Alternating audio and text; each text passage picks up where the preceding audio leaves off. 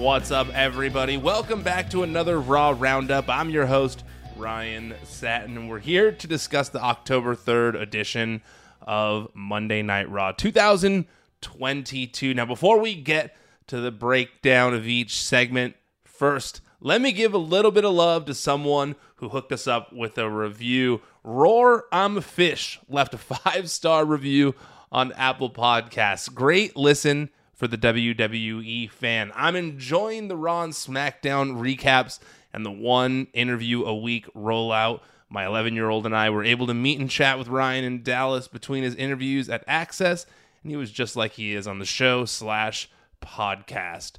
Anxious? Is that is that anxious, hyper, loud? Yeah, that sounds right. That sounds how how I am in person. Appreciate the kind review, LL Cool D. And remember, if you guys leave a review on Apple Podcasts, because I believe that's the only place you can leave a written review. If you leave a review there, I read them here. So please hook up, hook me up, hook the show up, hook, hook, hook out of character up with a review on Apple Podcasts. I think on the other platforms you can kind of do a five star or whatever it is. I don't know the proper terminology on every single platform. Give me a break. I try my best. But if you can leave a review, it helps us out a lot. And I appreciate it very much. I really enjoy hearing nice comments about the show. I work hard on this show, and it's really cool when those of you who listen let me know that it's appreciated. Now, let's get to Monday Night Raw. Let's get to the Raw roundup. Raw this week started off with the Judgment Day coming out. Finn Balor hyping up his upcoming match at Extreme Rules against Edge and says he's going to force Edge to say, I quit at Extreme Rules this weekend. At one point in this segment, the crowd chanted, Who's your daddy? at Dom.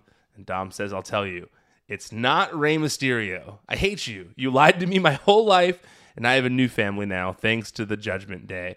I gotta say, you know, I think. I think it, it it may have initially just been awkward for Dominic to speak negatively towards his father or to or to to, to kind of like drop the the the the way he normally you know the respect I guess is a better the, drop that respect that he was so evidently showing towards the Mysterio lineage. And now, as he's kind of like embracing this heel week to week, you do see him getting more and more comfortable in the role. Um, I'm interested to see how his next match as a heel eventually looks.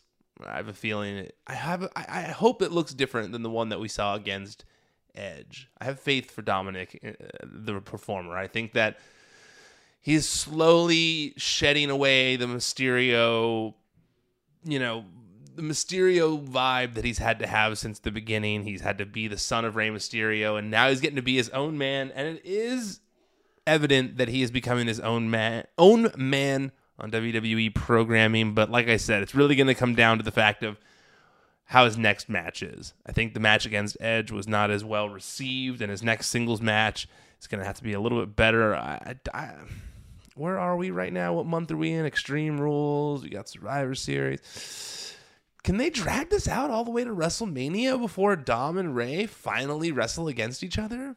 I don't know. I mean, I guess it at WrestleMania you could you could drag it out long enough, I guess, and do like a mask versus something match, but that's a long time to drag that out to. But you'd think with the Mysterios breaking up that it would warrant a really long feud like that. And, you know, Rey and Seth were in that feud forever. So you could give that same time to, to Rey and Dom. I just really think, like I said, it really comes down to if he backs it up in the ring the next time he's in a singles match. So Balor addresses AJ Styles at the end of this promo and once again extends an olive branch. But as he talks about it, He's interrupted by the phenomenal one, and that leads to AJ Styles and Rey Mysterio versus Balor and Priest. The finish comes when Dom once again distracts Rey Mysterio ringside, allowing Rhea Ripley to clothesline him down. She then throws Rey back in the ring, and Balor hits the coup de grace. After the match, Rey tries to apologize to an angry AJ Styles, but AJ shoves him down to the ground. He's not accepting any apology from Rey Mysterio. He's unhappy about the loss. And as he stands alone in the ring afterwards, well, he is ripe for the picking as Judgment Day pounds him down to the ground. They start beating him down. They're raining punches. Balor says, Listen to me. I'm your friend. As he continues to punch him. And then Priest hits, hits the south of heaven on Styles to close this out. Um, I'm I, I I'm I'm into the whole thing that WWE's been doing with Triple H at the helm of like of like uh, uh, of there being a, a, feud at the forefront, but also building something up for right after or down the line in the near future. Um, Triple H has been doing a lot of that since he took over, and this was another example of it.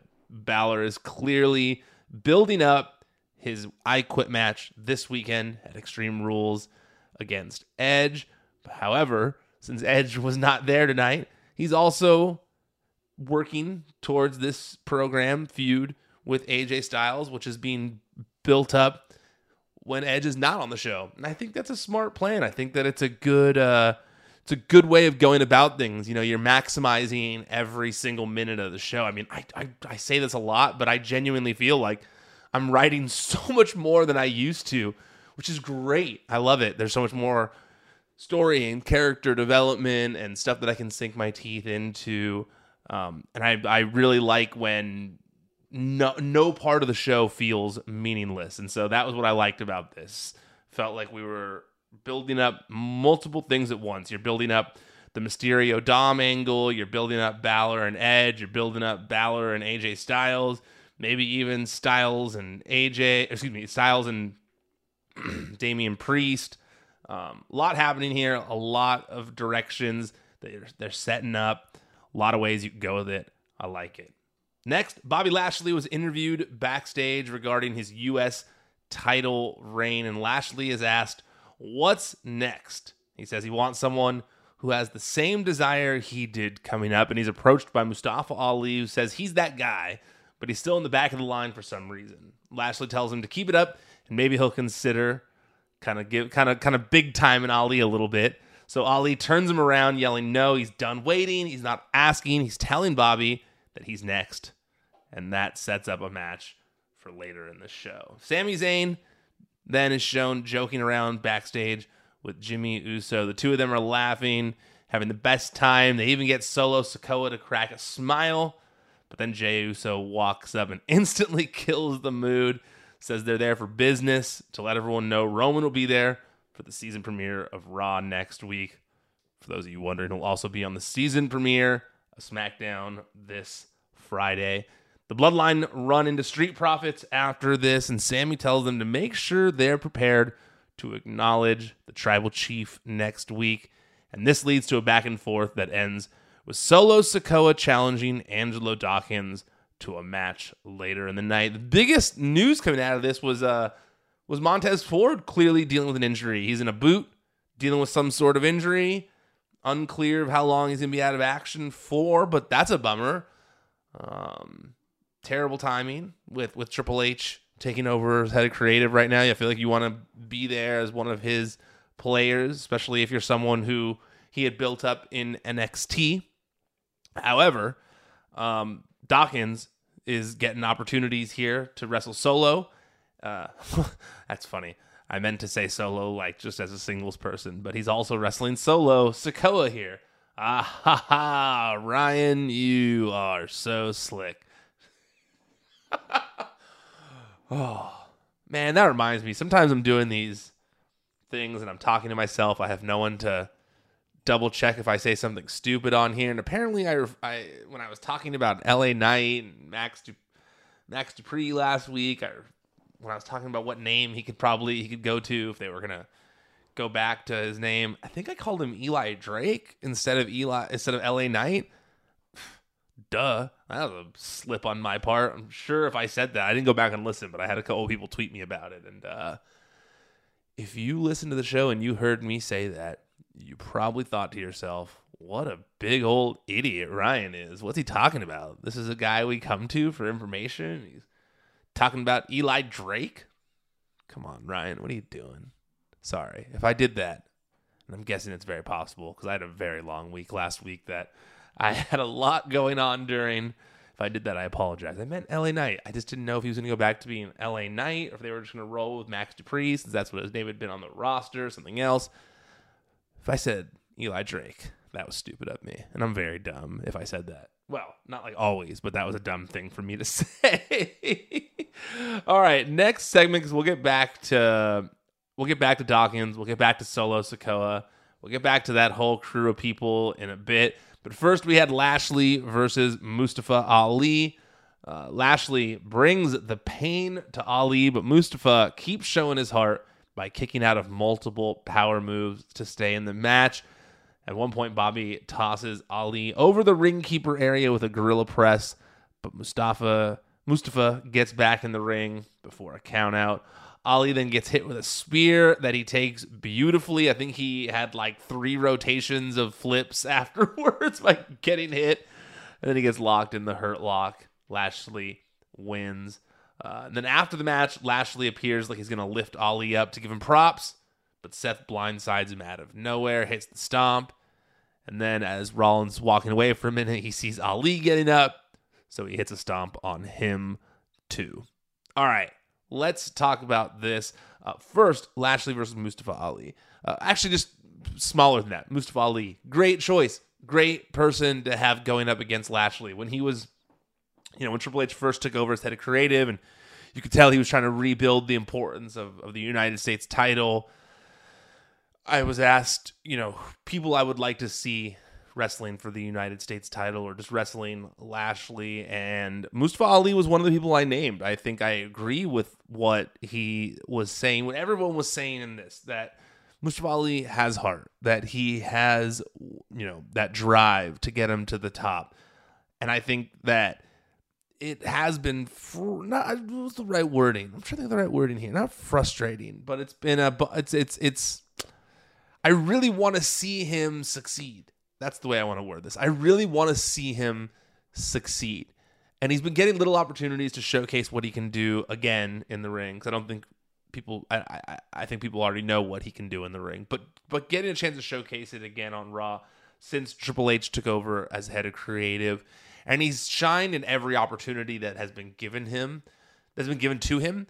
And so I, I think it made all the sense in the world for Mustafa Ali to get a get a match against Lashley here. And in this match, even though he didn't win, I think it was one of those situations where someone does get over in the way they lost. I think the fact that he was kicking out of big moves and you know showing that that he's not someone that can put down easily, it does translate to the viewer watching at home. It does help the person in the match in the long run that so that people can believe in them when they see them in a match. I think that's super important. And I think that that was something that was shown here in regards to Mustafa Ali. Hopefully, we continue to see more of him on the show. I wouldn't mind a full program here, but I'm wondering where this is going to go. You know, next week. So later in the show, we find out that Lashley versus Rollins is going to be a match next week on Raw for the premiere, and it's going to be for the United States title. I do think if I had to do my predictions here, my money goes towards. Well, first, let me say this Daniel Cormier is going to be the special guest ref for Rollins and Riddle in the fight pit. Haven't talked about that. I'm going to talk about that right here. And it all kind of encapsulates together because I think what's going to happen is this. I do think Rollins is finally going to lose to Riddle the feud has to end here. It's got to be done here. And I think the best way to end this feud where in a way that helps Riddle gain from from it since he's lost so much against Rollins, but doesn't necessarily put him ahead of like doesn't necessarily make Rollins look bad in defeat. It's got to be an intense match. You know, something where maybe even give him an out where DC gets involved in a way that he shouldn't have, um, or something, right? But but Rollins wins, and then after the match, I think that one of two things may happen. Either Brock Lesnar returns to confront DC in the fight pit, and we get a recreation of their big UFC moment in, the match that didn't happen. Or two, DC does the opposite of that, and DC calls out Brock finally.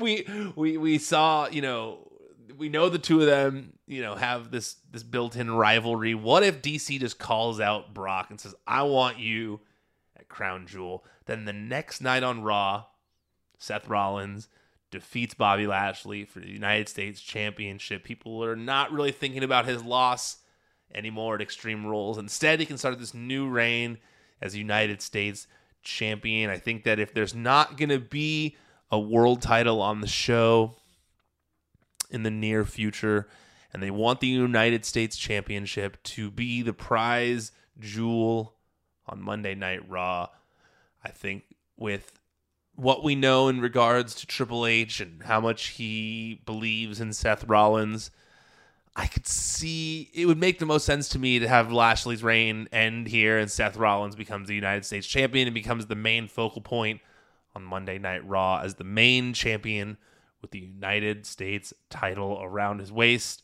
And I want to say, I love the DC thing. I love DC coming in. I think that DC is such a huge WWE fan there's that famous video of him excited for Seth Rollins cashing in.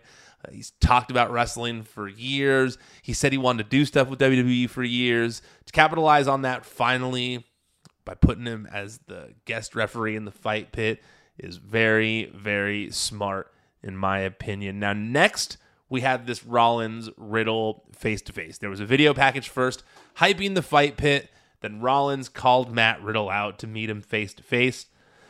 Rollins calls himself the Fight Pit King and reminds Riddle that they have a no contact clause, so he can't touch him. Riddle says he's not gonna just hurt him or beat him at Extreme Rules, he's gonna kill him. And then the people are gonna be singing, Bro, Bro, which I did like. I like that. That was well done. Uh, Rollins then reminds Riddle that Cormier is actually a fan of his, referencing that video that I just talked about. And then he asks Matt if Matt's kids like his singing voice and says, Oh, that's right. You don't get to see them anymore. Burn, man, burn, burn, burn. Oh, it's tough. I feel bad for the guy. I come from a family of divorce. And uh, yeah, this is definitely helping with the babyface heel dynamic. You definitely want to see the babyface uh, get his comeuppance when you hear the guy saying stuff like this.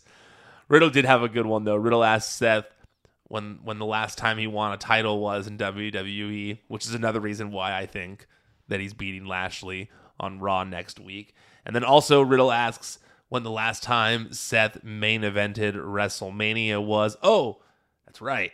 You haven't, but your wife has. Seems like you're always second to everyone. And this almost leads to a video uh, blows but a video from Daniel Cormier stops them.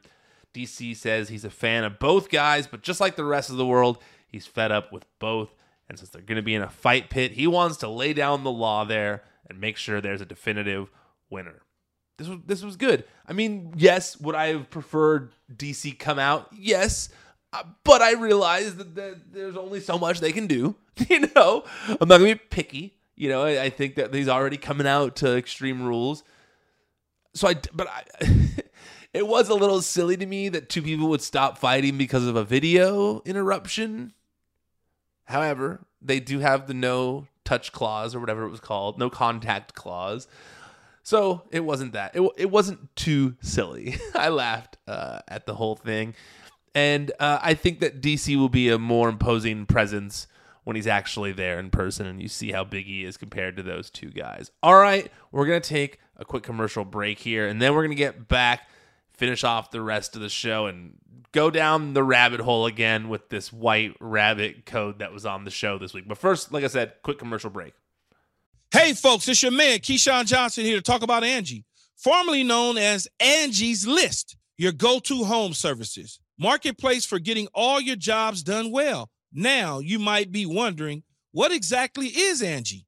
Well, let me tell you. It's the nation's largest home services Marketplace, connecting over 150 million homeowners with skilled professionals to tackle any project, big or small. As a homeowner myself, I always have things I want to work on for my house, whether it's general home renovations or fun projects like putting in a pool. With over 200,000 pros in their network, Angie makes it a breeze to research, compare, and hire pros, ensuring every job is done well. Whether you're fixing a leaky faucet or planning a full kitchen renovation, Angie's got your back. And get this, folks. Angie's pros aren't just any old contractors. They're your neighbors, often running small businesses right in your community. Plus, they've been rated and reviewed by others in your area. So you know you're getting quality service. So why stress over home projects when you can turn to Angie? From finding the best price to scheduling a pro at your convenience, Angie's got you covered every step of the way. So get started today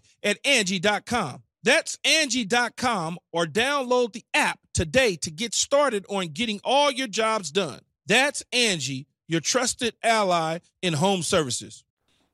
All right. We're here. We're at the White Rabbit portion of the podcast. So Bianca Belair and company are backstage talking to Candice LeRae, but during this, a QR code is shown once again. There's some static that plays before it. I saw a few people point to a possible fiend looking mask that appeared over Alexa Bliss in that static. But in the static, there eventually comes a white rabbit QR code. And this week it leads to an image with uh, one side shown on mobile and another side shown on desktop. You had to go deep in it. And then also, when you get that full URL, it looks like the URL are coordinates to the Wells Fargo Arena, excuse me, Wells Fargo Center in Philly, where Extreme Rules is taking place. There's also uh, pick uh, uh, there's art on the the website of Samson from the Bible, and there's a little code at the bottom. Okay. There's also a magic eye on that initial page that has uh, the magic eye reads MTA for MJI, I believe. Um, so when you take when you take that magic eye code and you put it into a I guess a base 64 decoder, which is like binary to text encoding, it translates to 10 8 22. 10 8 2022 is the date of Extreme Rules this weekend. Uh, there's also um, there's also okay. So if you take the code that's in the Samson painting. There's a it, the thing that comes up is white rabbit milk, whatever that means. Some product that's sold in another country. Um, and then there's also like this random text, like characters on the screen. Apparently, it's the language from the Predator movies. I know, deep. We're deep in the rabbit hole here, ladies and gentlemen. We're deep down the rabbit hole. And when you decode it, it says, Before me, things created were none, save things eternal, and eternal I endure. This full quote ends with, eh, you know, when you're not translating it, but you look up the full quote, it ends with, All hope abandon ye who enter here. And remember, inside the Firefly Funhouse, there was a sign up that said, Abandon all hope ye who exit here. I have long thought that there that I have long thought that the most interesting thing they could do with the fiend was dig into what's on the other side of that door. Of what actually put them in this funhouse. There was a promo that they did once. It was I want to say when the fiend first got introduced and like we saw that like it almost looked like the funhouse was was a facade for something like a mirage. And it wasn't actually what it seems. And that bray was trapped in there until he came out to became the, to become the fiend. Almost like this fiend used bray as a vessel when he wanted to go attack. And then he kept Bray trapped in the funhouse at all other times. Because there was this one segment where I think it was when the Fiend first got shown. He was like, I want to tell you a secret, or I want to show you my secret, or something along those lines. And it was doing like little cuts. And it looked like the funhouse wasn't actually a funhouse. It looked like it was like an industrial, scary place. And then they kind of moved away from that. You know, we had the moment when Seth Rollins went into the Firefly Funhouse just very easily, and I really didn't like that. Um, I kind of liked the Funhouse feeling like Bray trapped in his own mind, which would fit all the Alice in Wonderland stuff. But the White Rabbit is able to get in and out. So maybe now Bray Wyatt has figured out how to get in and out of this world and be in control of all of his characters at one. Something like that. I don't know. We're going to forget Husky Harris too. Don't tweet me about that. But there's got to be something there where the sign said, Abandon all hope, ye who exit here, when you're inside the funhouse, which would mean on the other side, Abandon all hope, ye who enter here. Right? Am I tripping here? Does that make sense? Because they've gone back to this Abandon all hope, ye who enter here now multiple times. Clearly, clearly, clearly I if this isn't Bray Wyatt, I'm gonna feel like the biggest freaking idiot. I'm gonna be at my sister's wedding. My others, I have three sisters, so my two sisters, who are the two older sisters, happened to both get married on pay per view days. Very uncool of them. First, it was Clash of the Castle. Now it's Extreme Rules. I'm not excited. No, I'm excited for my sister's wedding. I mean, I'm not excited by the fact that I'm missing whatever this is, but I'm just gonna say it this is Bray Wyatt, guys. This has to be Bray Wyatt, or I'm right. This has to be Bray Wyatt at this point. All of this can't be leading up to just someone who isn't Bray Wyatt. It might be more than that. Might be Bray Wyatt with multiple people. I don't know. We still don't know if if if if people are working with him. I don't know, but it's got to be something for Bray Wyatt. It's got to be. This is just too much at this point. This is too much. I feel like if it, I feel like if it wasn't Bray Wyatt, there would be some indication that it's not Bray Wyatt. And I've seen no indication that leads me to believe it's not Bray Wyatt. I'm excited. I think I my gut leads me to think that we're seeing a reveal at Extreme Rules. That's where my gut goes. It's all starting to just point there. It's all starting to point there, and I think that that's that's what I think is happening. That's what I think is going on. I think we're gonna see Bray Wyatt at Extreme Rules on Saturday, but I don't want to get everyone's hopes up too much. This isn't a spoiler. This is just me wishful thinking. This is just me wishful thinking. When Dakota Kai got brought back and people were starting to, when Karrion Kross got brought back, I kept saying, Triple H, now do Bray Wyatt. And I think we're there. Next segment was Miz on the phone saying that uh, his situation with Dexter Lumis is finally going to come to an end tonight. Also points out that he hasn't seen Ciampa for weeks as this unfolds, Dexter Lumis is shown creeping in the background. We get back to that. Candice LeRae versus Dakota Kai. Candice just, dude, Candice has not missed a step with her absence. This was a good match that almost made me feel like I was watching NXT in its heyday rather than Raw, which I, I don't mean that in like a, uh, to, to denigrate either, but I really did enjoy NXT in its heyday. And I think that Candice LeRae and Dakota Kai are two performers that should have been on Raw or SmackDown years ago. Years ago. They had been in NXT for far too long. And this match was an example of why. I mean, they didn't even get out of, I don't know, second gear. they barely got to have a match, and it was still fun to watch. It was still entertaining. Imagine there was a title on the line. Imagine there was a whole program going on between them as opposed to just a small part of it. I think it'd be pretty good. I think it'd be awesome. These two are great. So I really liked seeing the, getting a taste of these two in WWE against each other. Dakota Kai wins after Io distracts the ref while Bayley hits Candice, which allows Dakota to get the roll up victory. After that, we go from we go from uh, Candice LeRae to Johnny Gargano, who's walking backstage, but he passes by Dexter Lumis, who is stroking a passed out Miz, Gargano does a double take and then walks back to check on him, but Lumis is gone. So we went from uh, three members of the Gargano family in a row from NXT. We had Candice LeRae, then Johnny Gargano, and Dexter Lumis. Um, I, I, I think I'm. I've talked to other people as well about this Dexter Lumis thing, and I, I am enjoying it. But I do, and I, I think I said this last week on the show. I do wonder how it how it progresses. It has been a lot of the same thing. I'm wondering how it progresses.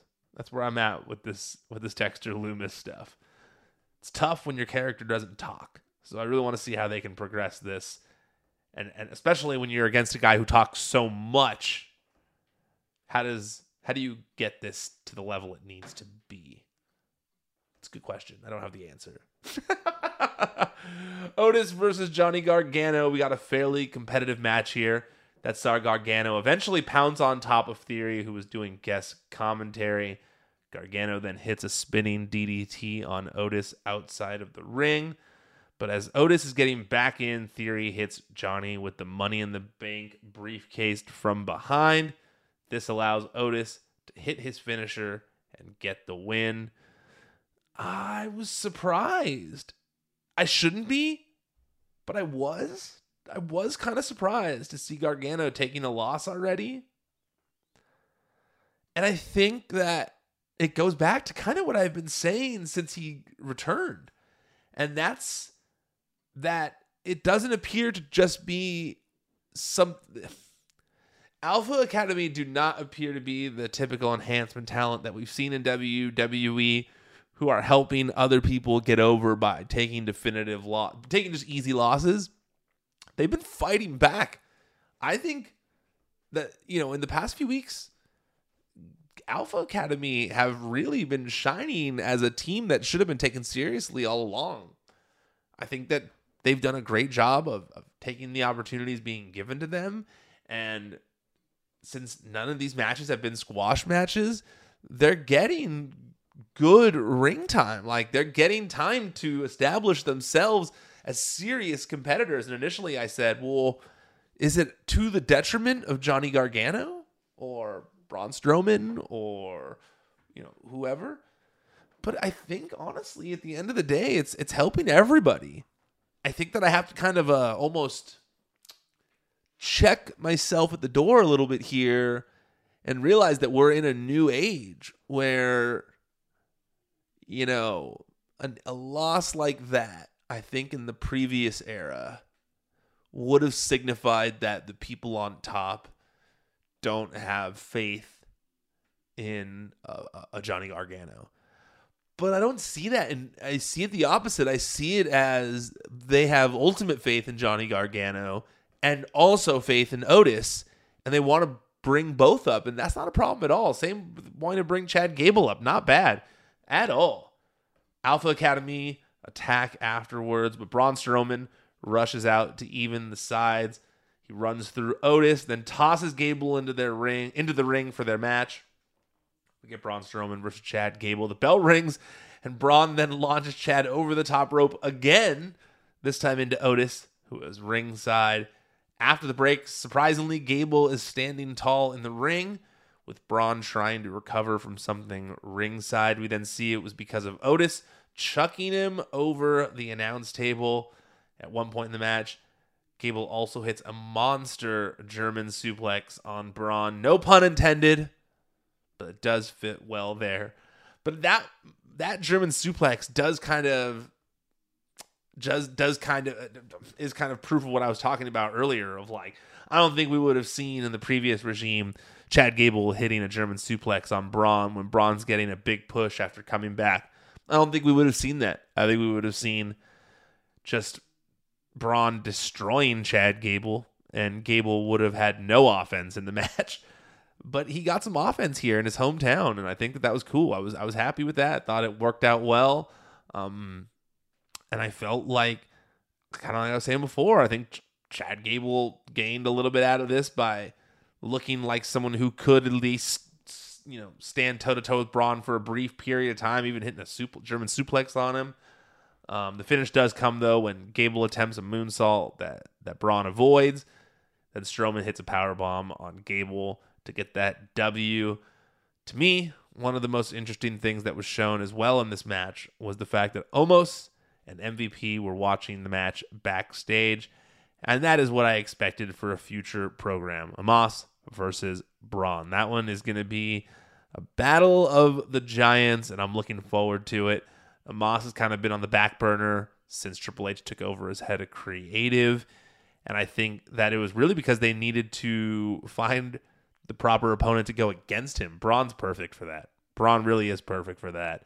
I'm interested to see what a match between those two guys looks like. They're both so big that uh, it's hard to even picture one of one of them doing moves on the other. But that's definitely going to happen if we see them in the ring together. Lashley in the trainer's room, approached by Kevin, and like I said, he promises to get revenge on Seth Rollins next week for attacking him. Uh, he's going to give him a U.S. title match on the Raw season premiere. Bayley and Bianca have a contract signing after that, and I thought this was fantastic. This was fantastic. This was probably the best promo work that Bayley's done since coming back. She just really did a great job of like explaining her character's entire motivation. And I think that Bianca at the same time did a great job of explaining why people would still boo her with that motivation. So smart all around. We had Bayley saying that her reasoning for wanting the ladder match against Bianca is bigger than just making history or revenge for for Bianca hitting a KOD on her on a ladder. No, instead, the ladder is symbolic for her entire WWE run. Bayley says that she's had to literally climb to try and get to the top, and in that process, she was previously Bianca. Ponytail and all. Colorful sequins. We all remember it. The hugger. I said the little girls used to hold up signs saying Bayley and do their ponytails like her, but you know what happened? Those signs changed. The cheers started to fade and they gave up on her. When they stopped caring, her career started to spiral and she had to do something to climb her way back to the top. Money. Money. That's money right there, all the way. It explains the entire reasoning for bringing damage control back with her. Explains the heel turn, explains a lot. I thought it was really good how she did that. Bianca tells her to shut up, though, and sign the contract. Bianca also says that comparis- comparison is a thief of joy, but Bayley should never compare the two of them because she could never be her. I'm I'm starting to wonder if some of these words of wisdom are are things that writers are giving Bianca or if she is just popping these out, dude, because she is busting out some gems. Comparison is a thief of joy. What a good quote. Love that. Bayley then uh you know doesn't like this and Bianca says that she was just pretending to be someone she's not and that's why she failed as her former self because Bayley didn't evolve she just became the real her. As the segment comes to a close, we see the damage controller beating down Alexa and Asuka. Bayley then pulls Bianca over the table. Belair just goes flying over it. Looks great the way she sold that. The two brawl, and then Bianca gets the upper hand. So Bianca rushes to the back to help her friends. But damage control are gone when she gets there. Instead, we've got Asuka clutching her knee and Alexa, who is angry as hell, challenging Iyo to a match later tonight. Like I said, this was a really effective segment. Really effective segment. Made you want to cheer for Bianca Belair. It, it was logical in the way that Bayley explained herself, um, using history of WWE, what you know as a viewer. Um, history in terms of this being the first women's ladder match in WWE. Just really did a great job of encapsulating it all together and and and and serving it to you on a logical plate that that you can then easily digest this and be hyped for their ladder match. Solo Sikoa versus Angelo Dawkins took place after this, and the finish saw Dawkins hit a dive over the ropes to the outside but when he comes back in, Angelo gets hit with the spinning solo, aka the spinning Uranage, and he gets the win. The fact that Solo Sikoa is this competitive with this, with an established performer like Dawkins is proof of how much potential they see in him. Like you don't really see someone who's just recently brought up from NXT holding their own with established talent like this. Maybe get an introductory program where you know they we see what they got. We don't really see them just holding their own with with talent of that caliber and and then beating them. I know it's tag team wrestler and his his partner is injured, but Dawkins can go. We all know that. Everyone on social media has been pointing out that he has just been excelling in every way over the past year, more so than he has ever before. And just that, I think that he's killing it. He's killing it. So the fact that they put Solo Sikoa over him, I don't think that it, it that it's an it's a indicative of of something negative towards Dawkins that they would have that happen. I think instead it's indicative of what they see in Solo Sikoa as a performer. Plus, he's in the bloodline. Got to keep the bloodline strong. Got to keep everyone in the bloodline strong. Even the honorary Oos. Got to keep them all strong. And that's what this match did.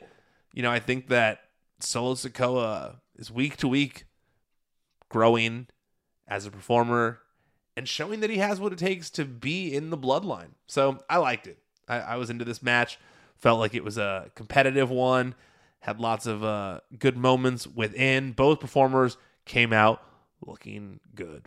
Theory is then backstage with Alpha Academy after that, and he says next week it'll be him against Johnny Gargano during the season premiere of Raw. We also got Edge in a pre-taped promo video. He's sitting in a ring and says that ever since he came, well, he says that the veil of his character has been dropped since he came back, and that we've been seeing Adam the last few years. He also says that it's becoming increasingly obvious of the toll his return has taken on him, as well as his family, and that Judgment Day has only made things more difficult because no matter how much he fights back, they still keep hitting him. At Extreme Rules, though, there's nothing Balor can do to make him quit. You know, when Edge came back, I I saw one of the you know one of the let's say the first year of Edge back.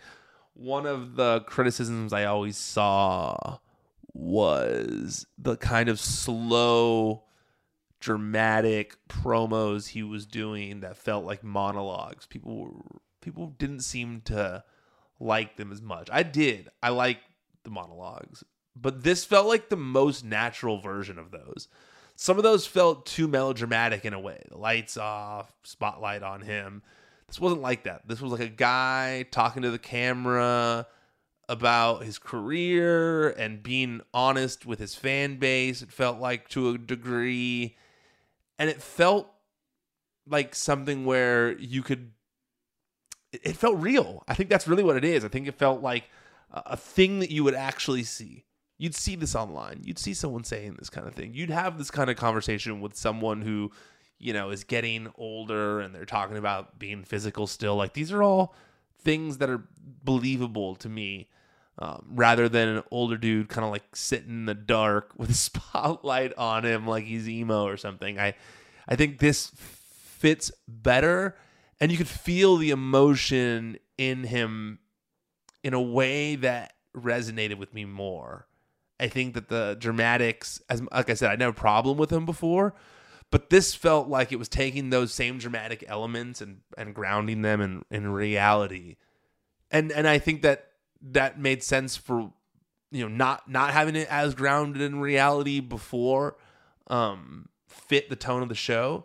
But ever since Triple H took over it does feel like the reality era more. So there was a, a, a bit of reality to this and I and I really did like it. I think that Edge and Finn Balor are going to have an awesome match. They're going to kill it at Extreme Rules in an I Quit match. So I'm pumped for that and I felt like the stuff with Balor at the top and and this video promo both definitely were solid final build for their I Quit match. Last main event, wow, 45 minute roundup. That's how much I was uh, invested in all the stuff that's happening. Also, like I, I mentioned this before, but my sister's wedding is on Saturday, so there won't be a SmackDown roundup. I apologize. I'm going to try to get predictions out and maybe um, yeah, I'm gonna get predictions out uh, sometime this week. We'll see. Don't don't hold me to it, but I'm gonna do my best. Lastly, the main event: Alexa Bliss versus Iyo Sky. Alexa Bliss unleashes a new side of herself by going ham on Iyo at the start of this. And this was a really fun match. It's just cool to see Alexa getting to pull out all the stops against someone like Iyo in the main event of Raw after some distraction from damage control. Iyo is able to hit the moonsault to get the win over Alexa Bliss. But I would love to see more from these two. They had a good compatibility in the ring with each other. I felt like, um, I felt like their size is compar- you know, comparable, and they they used uh, they have they had this similar. I don't know. They just they just gelled well together in the few you know in the, in the bit of time that they had, and I I, I would I would think that that a singles match between them for like a title down the line one day would be just as good. One where it's like on pay per view and they could really get to tell a story. I would like to see that. When the match is over, Damage Control continue the attack on Alexa. Bianca then fires back, but Dakota and Iyo hit her with a ladder. Asuka comes stumbling out with a kendo stick, trying to equal things up. But Dakota and Iyo use the ladder to take her out. They then place Alexa Bliss between the ladder and slam it on her. Dakota also hits the running boot on Bianca, and Bayley hits the rose plant. The show ends with damage control standing tall atop the ladder, holding all the women's title belts. And I think this is how I think this is where things are going. I think that I think that at Extreme Rules, Bayley becomes the new women's champion, and this is where the direction of the show goes, and rightfully so. Bianca has done such a good job holding up the division the time that she has been champion. But I do think that this is Bayley's moment. People have been waiting for Bayley to come back. Damage Control are the focal point of the show. They're starting off, you know, they're, they're early, they're, they're getting multiple segments, main events. They're getting a huge push. I'm loving it. But I think that you need to follow it up with putting the belt on Bayley, just like you had to follow it up with putting the tag titles on Dakota and Iyo. They are the top of the mountain. At least that's how it feels in the in the Raw Women's division. So I think that the time has come to put the Raw Women's title back on Bayley. All right, I'm done here. I'm finished. 45 minute roundup. Jeez. These things used to be like 15, 20 minutes. I've gone 45 minutes now. It's what happens when I'm going down the rabbit hole. I'm dissecting small little clues. I'm I'm talking about character development. I love it. This is the Monday Night Raw. I enjoy watching. All right, I'll be back on Wednesday. Got a brand new of character on Wednesday. The video version of the show can be found Wednesday morning on the WWE on Fox YouTube channel. We got SmackDown Women's Champion Liv Morgan back on the show. Round two with Liv Morgan. We're talking to her about her SmackDown Women's title reign. We're talking about when she cashed in Money in the Bank. We're talking about we're talking about a lot, guys. We're talking about Game of Thrones or House of the Dragons, whatever you want to call it. We're talking about the MCU. We're talking about a lot, all right? So make sure that you check out this week's interview on Wednesday with Liv Morgan on Out of Character. And then Friday, I'll be back for another SmackDown roundup. Also, make sure you subscribe to this channel. If you're listening to this podcast, if you've gotten this deep, appreciate it. But if you're not subscribed, what are you doing, man? You enjoyed the show this much and you didn't push the button, push the button. Subscribe to the show. If you're already subscribed, feel free to rate and review the show. Like I said at the top, I read the reviews. So please, please, please, please, please leave a review so I have something to read at the top of the show. I'll name drop you. Just put your name there. I'll name drop you. No harm, only good. And I appreciate it very much. Also, make sure that you follow WWE on Fox on social media. We're on Facebook, Twitter, Instagram, and even TikTok. So make sure you're following us across the board. All right, that's it. I'm done officially tapping out for now. Until next time, I'm Ryan Satin, and this has been the Raw Roundup. Download the all new Fox Sports app now.